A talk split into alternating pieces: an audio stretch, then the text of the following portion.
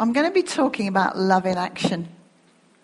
We've been looking at the letter that Paul wrote to the church in Rome. The church in Rome, which was a collection of tiny little groups that met in homes, a church that had diverse ethnic backgrounds, that had diverse socioeconomic backgrounds, a church that was suffering actual persecution or always threatened persecution, a church that was viewed with suspicion by everybody who looked at it. And he wrote them a letter. Uh, and for the first part of the letter that we've been looking at, he wrote about the amazing thing that God had done. He wrote about the state that man was in, which is pretty rotten. He wrote about uh, Jesus, Jesus' life, and his death on the cross and his resurrection. And he wrote about what that has done for people, what that can do for people, about salvation. If you don't know that story, if you don't know anything about that, or if you haven't experienced it, then grab somebody, either now and take them out in the foyer, or later and ask them because they will tell you, they will fit it in. And then Paul gets to this bit in the letter. It's not really a chapter because there wouldn't have been numbers and chapters. You don't do that in letters. He gets to this bit of the letter and it's like the whole letter turns and looks in a different direction and he says, if God has done this for us, what should our response be? How then should we live? And uh, at the beginning of chapter 12, verses 1 and 2, he says, I appeal to you, therefore, brothers, that's the general men, women, you know, everybody, by the mercies of God, to present your bodies as a living sacrifice, holy and acceptable to God, which is your spiritual worship. And the, the word appeal, it's really strong. It's not just, I'm going to ask it ever so nicely and politely if you fancy it. It's a kind of gut wrenching, visceral pleading to present our bodies, because this letter's come down to us. It wasn't just for the church in Rome, it was for us. To present our bodies as a living sacrifice. As a response to what God has done. And he says, This is your worship. This is what worship looks like. And Paul, throughout a lot of the letters that he wrote to a lot of the churches at the time, has this theme running that says, if what God has done in you is real, then I will see in your lives this kind of thing. He's not saying you have to get it right to be acceptable to God. He's saying if you've accepted what God's done for you, then you cannot help but live like this. And that's what worship looks like. And I've called it love in action. Presenting our bodies as a spiritual sacrifice is, is love in action. So hopefully we're going to look at some of the practical applications of that, which we've had many examples of this morning. We're going to look at what gets in the way of us doing that. And then we're going to look at how do we access the power to present our bodies as a living sacrifice. So, our response uh, to what God has done is to be living sacrifices. Now, there used to be sacrifices at the time in Jewish in the Jewish temple of dead animals. Daily. All the time. It was a way of trying to get right with God. And then the Bible tells us very clearly that that stopped. We don't need it anymore because Jesus has done it. Finished. So Paul's not talking about a sacrifice to make us right with God. What he's talking about is us climbing on the altar. Us climbing on the altar. And he's, I found a, a, a, a quote. It says, A dead animal can't make people right with God. Um, the sacrifice God looks for now is no longer that of a beast or a bird in the temple but the daily commitment of a life lived within the constraints and relationship of this world. the life of the everyday, the much more demanding work of human relationships in everyday life. It would actually be much easier to pop down to Meat Masters, buy a turkey, stick it on the altar, and say, Job done till tomorrow, than it would to live out day after day with all the people we meet and in all the situations we find ourselves, to live it out as living sacrifices. It is, in fact, to be a living sacrifice, to put all that we are and all that we have at God's disposal every day. All that we have and all that we are at God's disposal every day. Now, the thing about dead sacrifices is they tend to stay put. The thing about living sacrifices is they get off the altar and walk away. Well, this one does anyway. You might not. You all look a bit holy. Um, I start to think, well, I'll tell you what's happened to me recently. You, everybody's just said that Keith is retiring as of more or less today. His last paycheck drops into the account at the end of November.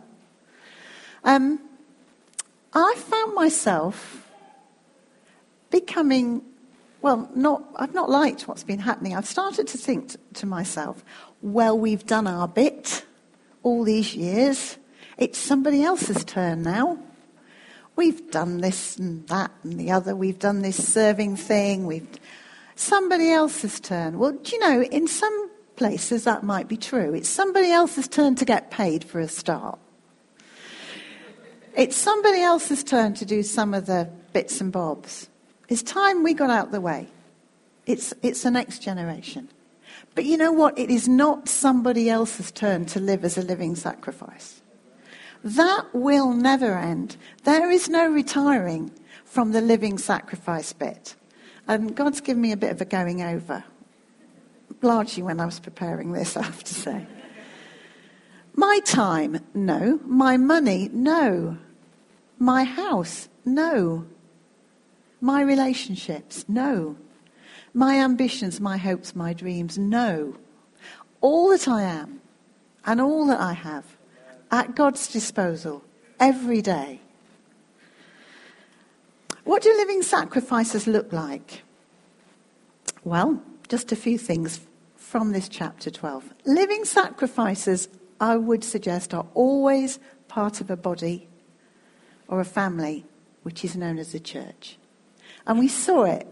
We saw Irene and Peter and John and Lou talking about what it had been like to be part of this body, talking about walking with Yayan when he was uh, on his way to the Lord, talking about practical help, talking about prayer, talking about discipling as a student, talking about being part of a body. You know, I've met people who say, Me and Jesus are great.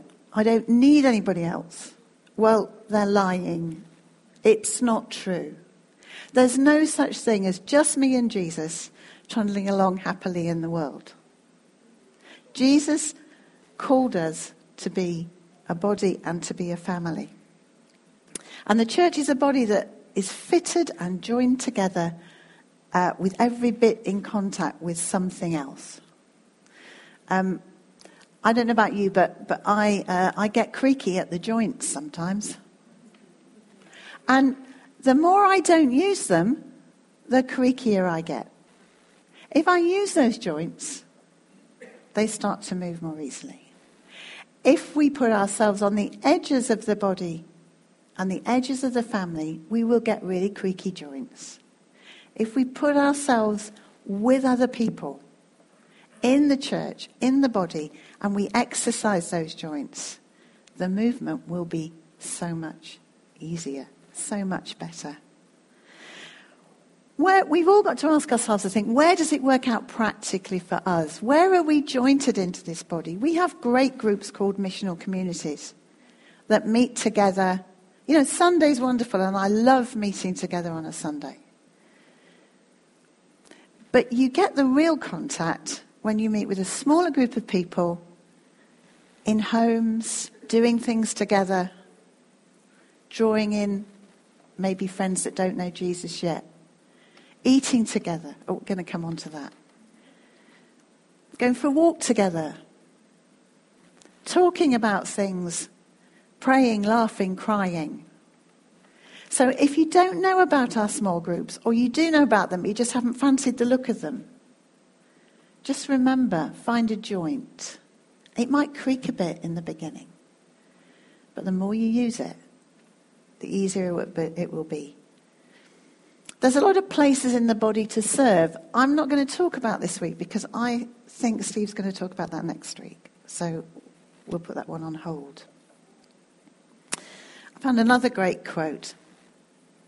Oh, sorry, I'm running ahead of myself. So ask yourself where do I connect?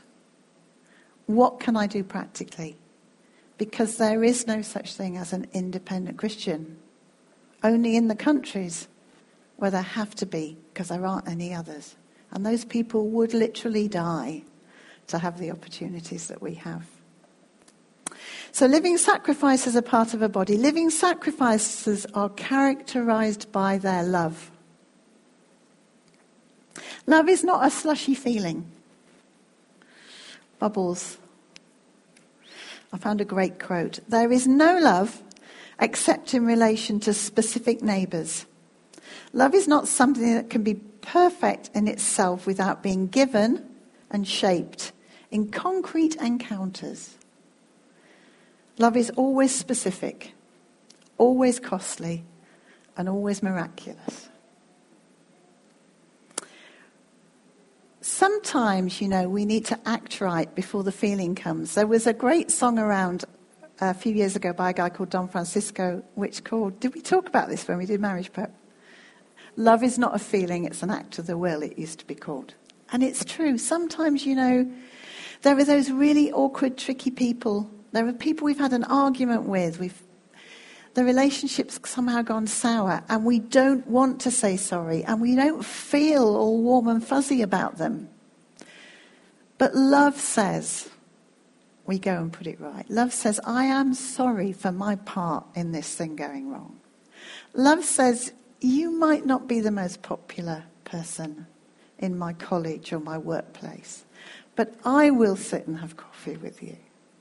I don't want to. I want to go where the cool people are.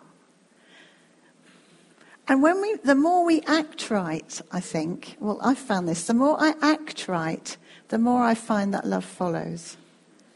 Love kind of comes pouring into the space I make by acting right. Living sacrifices, a body characterized by love and taking action.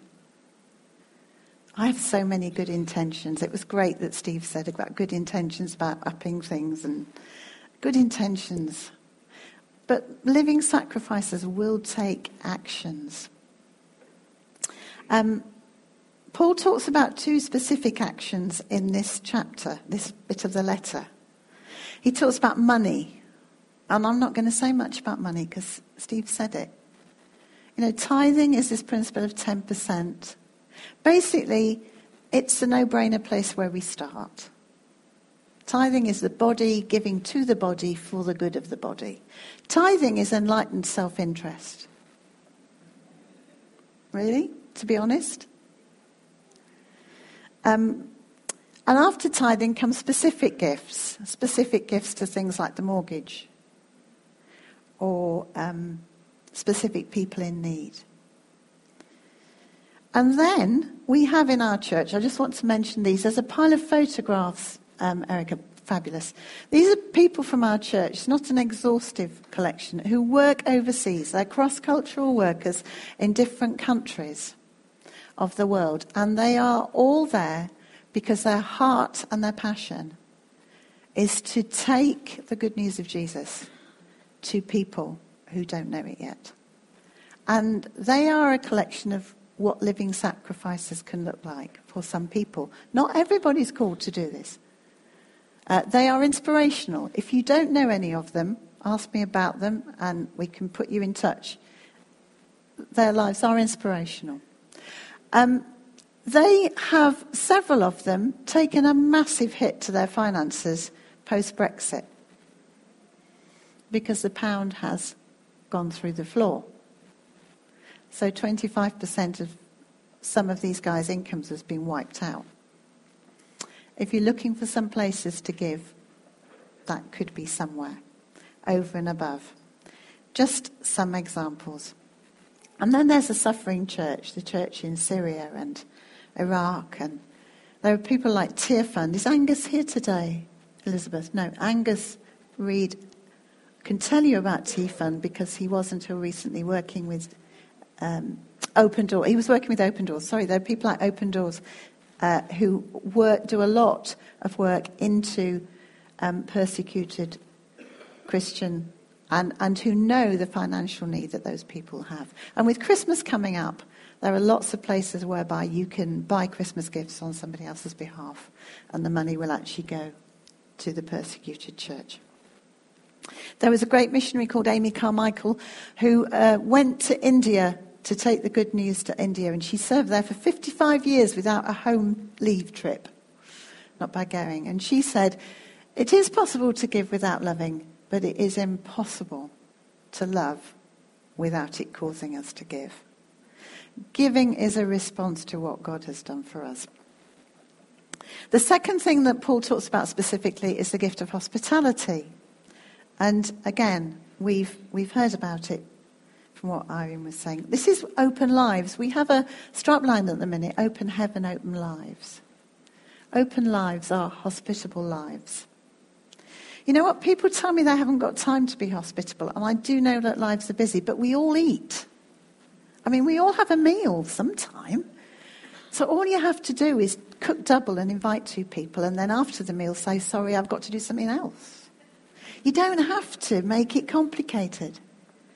Take a student out for a muffin. Yeah.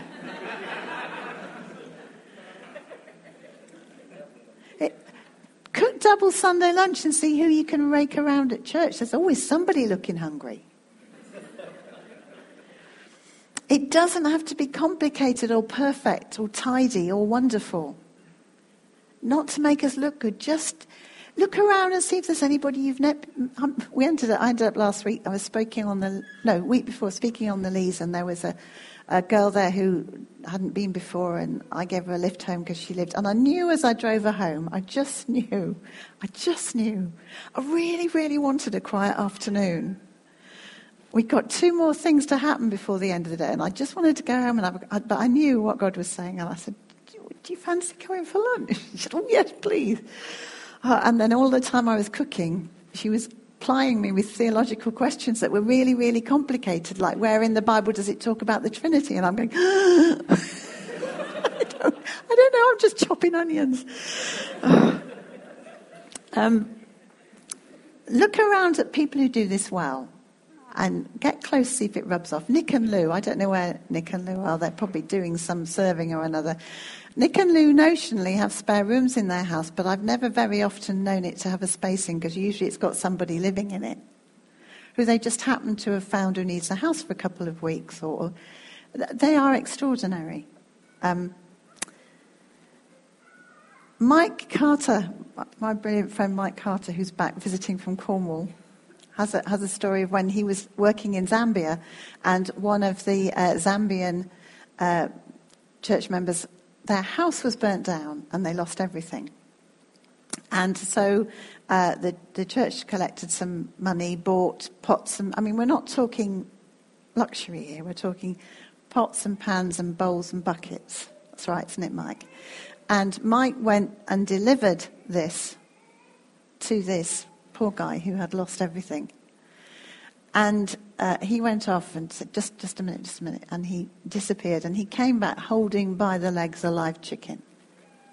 Because he could not but give Mike some hospitality. Now, that live chicken, well, that, it's a big deal. It's like emptying your bank balance of two months' pay. It, and Mike had to take his live chicken by the feet with a thank you and actually took it and took it to one of the pastors and said, Do you know a family that could use this, this chicken? He gave it on. But hospitality, it, you know, it takes various different forms. You may not have a live chicken up your sleeve, but we've all got something. And it just involves us looking beyond ourselves a little bit, looking past our own comfort. That's a big one for me. I am deeply committed to my own comfort. And I've discovered something over the years is that God is not deeply committed to my comfort. and I suspect he will win. In fact, I pray he will win because therein lies my salvation. Now, where's Lynn Waddington gone? There is a specific, in verse 16 of chapter 12, Paul specifically talks about um, the lowly, not neglecting the lowly. And Lynn is going to have maximum five to tell us about something which is happening in our church, which I think is exciting. And we could do with a mic, could we, Mike? Thank you. So, right. I, think, I think some people thought that there was going to be a video. There isn't. Well, I think some people thought that Rachel might be here. She isn't. And she really wanted to be, but she's actually doing what she does best, and I gave her permission to not be here because what she's actually doing is she faithfully every week turns up at both houses and wakes the guys up who said they might want to go to church. And every week she's disappointed. Every week she turns up. She does this all the time. And occasionally one or two do go to church, and we've seen some amazing things. And I think what I want to say about Rachel is when I was thinking about this, I was thinking she is like the persistent widow. If you've ever met Rachel, she's passionate, she's bubbly, she'll tell you everything about everything. And she, but she's committed and she's persistent. She just keeps on knocking. She just does not give up. And I think it's amazing. And what I want to say is that um, it's that persistence that pays off. People who are broken and lowly and they've been hurt many, many, many times, and it takes a really long time for them to trust and to build that relationship where they might go to church. Of course, that's not in itself, you know, going to church is not the end, is it? But it's a beginning. And it takes a long time to, to, to kind of have a breakthrough. And what I would say about the people that we work with is that it, it requires persistence and consistency. You know, you kind of have to keep going. You might see two steps forward, back, two steps forward, three back, three forward, one back, and then you might get an amazing breakthrough and you think that was worth it. And you might see someone come to Christ, which they, there have been several in the houses who've recently become Christians, and it's great. And there's a guy called Pete and me, and we go for pizzas every other week. I mean, they don't even want the pizza. We've now become friends, and he's pastoring them in effect. And what I've discovered is that it's not just Rachel, or it's not just Pete, or me, or Stuart, or any one person. It's a whole body of people that have built up relationships with these guys over years. One of the guys, are you telling him to stop? Just checking. I did say five minutes, she's got to stop me. Uh, one of the guys, Tim, um, became he was from Henley and he his he built a relationship with Roger Roger from Hen, uh, Cole. Cole that's it and he speaks so highly of him I think what I'm trying to say is that the actions we take individually may be small but corporately we're building something and what God said to me this morning was it's like persistence and community is building a stage on which God's love plays out mm. And then we step on the stage and we ask for a response to that love. And often we see the response we're looking for, though it may take a really long time. Well, all I want to ask, then, not everybody might be aware of what we're actually talking about. We're talking about something called edge housing. And Stuart and Lynn, uh, the church owns two houses in Oxford City. And they house what kind of people are there, Lynn? Uh, um, uh, men.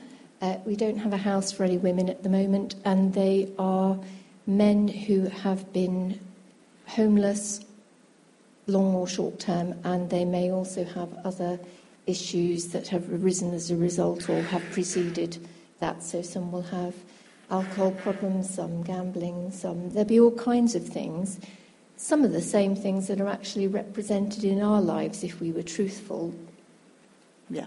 And tell us who Rachel is. Rachel is the amazing Rachel, is um, a, a, young woman who uh, gave up her, who, who's, oh, anyway, she, she's the project worker who engages mostly with the guys, and her role is that she has to be the strict one that gets them to pay their rent and keep to the rules, but she also has that other role of encouraging them to develop relationships and trust with her and other members of the team who act as volunteers. Brilliant, thank you. You can take that with you. Okay. And I know that Lynn and a lovely gentleman from another church who, the, who the, the guys call Pastor Pete go in and do what they call Pastor Pete's Pizza Night. And eat pizza with the guys and talk about God. Uh, and slow, this isn't going to be a quick fix. These guys didn't get damaged overnight. And it's not a quick fix, but slowly, slowly, step by step.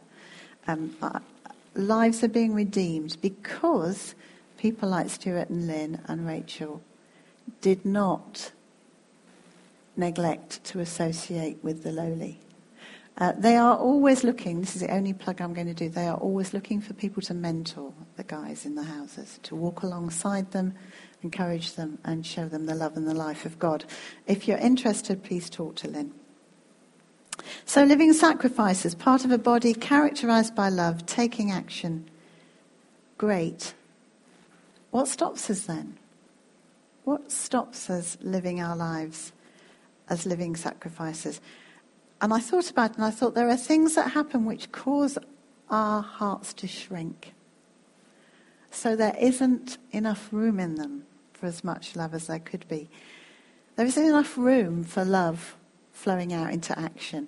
And I guess for all of us the list will be different, but I felt like there were some common places uh, that we could look at. And I chose three initially, and if I've got time, I felt God speak to me about a fourth this morning. Fear. I think fear is a thing which causes our hearts to shrink. And I think if you look through the Bible and you do a bit of a study, you will always find this juxt- juxtaposition between fear and love. It's like the two things do not coexist. One pushes out the other. And um, I don't know about you, there's been a lot of shenanigans, haven't there, worldwide? We had Brexit, we had the American election, we've got politics in Europe in general, and we will all have our own particular view as to which side's right or wrong. But when I thought about it, I thought, you know, everything that has gone on has been based on fear. Either the fear of what will ha- happen economically, the fear of my personal standard of living being affected, or the fear of the stranger, the alien. Uh, fear of the uneducated on one side and fear of the educated on the other. It's all about fear. And it feels like there's a climate of fear around Western Europe and North America that I haven't experienced in my long, long, long adult life. And I am worried. Uh, in, in this letter to the Romans, Paul says, Don't be conformed to the world, but be transformed. And I'm just aware, for myself, and it might just be me, that I found my heart shrinking with fear as all of this was playing out. And I found myself asking questions I'd never asked before, like, How big is my tithe? Is it exactly 10% or is it a bit more? could, could we have a bit back? I mean, after all, he's not going to have a paycheck after November. Ooh. And I found my generosity shrinking. And I found myself thinking about my pension and the economic. And I found all sorts of things going off in me which I really, really didn't like. And I didn't think were anything to do with God transforming me by renewing my mind. Uh, there's a story of a little boy who uh, kept, he had, a, he had a, his mum had flowers, a bunch of flowers, and he kept prizing open the flower to make it open. And of course, he ended up with a pile of petals. And he said to his, his mama, Mama, why is it that when God opens the flowers, they don't break? When I open the flowers, they do? And his mother looked at him and then he went, I know. God opens them from the inside out with love, doesn't He? You know, we can't prize open our own petals, but God can from the inside out. Fear. Um, busyness. Oh gosh, I don't know about you, when you're busy, but I just become downright rude. Too busy to talk to you, too busy to look at you, too busy to take your call, too busy to stop and listen to the Holy Spirit, too busy to engage with the stranger, too busy to be polite at the supermarket checkout, too busy to drive within the speed limit. Just too busy. Busyness can stop us being living sacrifices. You know what? If there's too much in a day, there's too much in a day. Because God made days to be 24 hours long. If we have got more in a day than one body can fit into 24 hours, we've got stuff in there God didn't intend to be in there.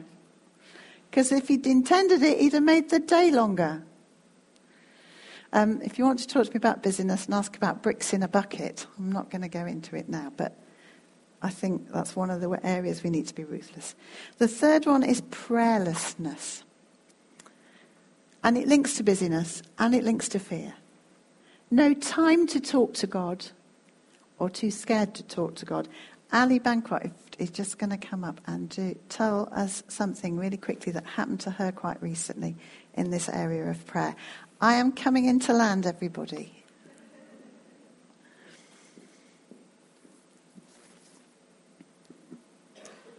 Um, yes, uh, I've been asking God about prayer for some very many months now. And um, I, a few months ago, I felt um, Jesus say to me, I, I just want you to come and be with me. So, like, no agenda. So I, um, I sat down and I imagined that Jesus was sitting in a chair and thought, well, here we are. and so, over a process of uh, several days and weeks, um, that was just a very profound thing to do because it meant that I was not asking him to be with me, but I was being with him. And um, on one particular morning, um, we were sitting there chatting, and uh, I felt him say, I just want you to come with me. And I, I don't know if this was a vision or quite what it was, but we went up a tower, and the tower opened up into a massive round living room, a bit like an air traffic control tower, windows all the way around. And it was, um, it was like a lounge, like, like, it was like home. And our Father was there, um, Jesus was there, the Holy Spirit was there. And I can tell you it was a place of welcome and belonging. And there are windows all the way around this room um, and a great deal of excitement in the room. It felt like I was, at, I was at home with my family and I was part of the family business. Like they were, they were up to something. Father, Son, and Holy Spirit were up to something. And so it was just amazing. And uh, they said, Come over here to this window. We're praying, well, actually, it was that side. We are praying for that nation over there. Come and join with us. So I thought, oh my gosh, I know nothing about that nation. So I just started praying. Um, and so, but there was a sense of joining in. You know, there are already prayers going on in heaven, but there was a sense of being part of the family and part of the family business and joining in with the prayers that were going on in heaven. And I, it was so exciting. And then I felt God say to me afterwards, I want you to be praying for the nations with us, praying for borders, praying for boundaries keep the, keep the mic. Great. Uh, I know Alison has a real heart to prayer. She would, lo- she would love to see a growing group of intercessors. If you want to talk to her later, do that. The fourth thing I felt this morning, I'm not going to just um, expand it maybe for specific people, was that disappointment is something which can prevent us living as living sacrifices. So, having said all of that, then, what we should do, what gets in the way, how do we get the power to live as living sacrifices? The clues in the verse I appeal to you, therefore, brothers, by the mercies of God. to live as living. That's how we get the power, by the mercies of God. There's a great verse in 2 Corinthians which says, And God is able to make all grace abound to you, so that having all sufficiency in all things at all times, you may abound in every good work. That just about covers the bases. There is nothing that's left out that God, God can enable us to do what He's asking us to do. We had a word at the um, big celebration, prophetic word about unstopping wells. And Lorraine Thomas, some of you know Lorraine Thomas, uh, had a prophetic word about water being stagnant in a, in a pond and water needing to flow in and out, in and out, in and out. If we're to show love in action, if we're to be living sacrifices, we need the life flow of God coming in and we need to give it out. In and out. We like the out sometimes, but not the in. Sometimes we like the in, but not the out. It's got to flow, it's got to be both. And I started to look at what did Jesus do when he was busy, tired, or afraid, because he was all of those things. And what he did was he got with his father. In Luke it says, the news about Jesus spread all the more, and great crowds came to hear him and be healed of their sickness. Yet he frequently withdrew to the wilderness to pray.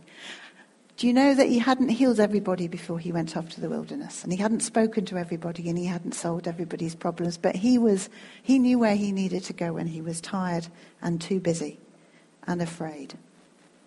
In the Garden of Gethsemane, we get the most profound example of Jesus with his father saying, If there's another way, please, if there's another way.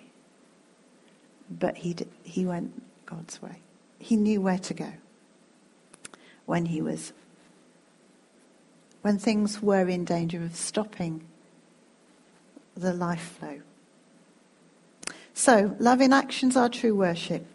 It has practical implications for the whole of our lives, the whole of our time on the earth. And it's God that enables us to do it. So, some questions maybe. Do we need to climb on the altar this morning for the first time because we've never climbed on before? Do we need to climb on because we keep getting off? Do we need to put specific bits of our lives on the altar? Our house keys, our diaries, our electronic devices, our wallets, our family relationships. God has asked me in my life to lay down relationships which are just wrong and he wanted to end. And that hurt a lot. But the thing that hurts more, oh, I might get this, is when he asks me to lay down the relationships that are right and God given, but he wants me to know they're not mine. To grab onto. When he wants me to let my family go and live in Africa and serve Him. They have to go on the altar. There was once a little boy in a sweet shop, and the sweet owner let him get a handful of sweets out of whichever jar he wanted once a week. And one day he walked in and said to the sweet shop owner, You give me a handful today, please. Because he'd worked out that the sweet shop owner has a much bigger hand we can grab with our own little hands, or we can say, God, you've got a much bigger hand. Why don't you give me back what you choose? And I felt like there's an altar space this morning. Maybe now would be good to just come with whatever God has spoken to you about and do some business with Him because He loves you and He will enable you.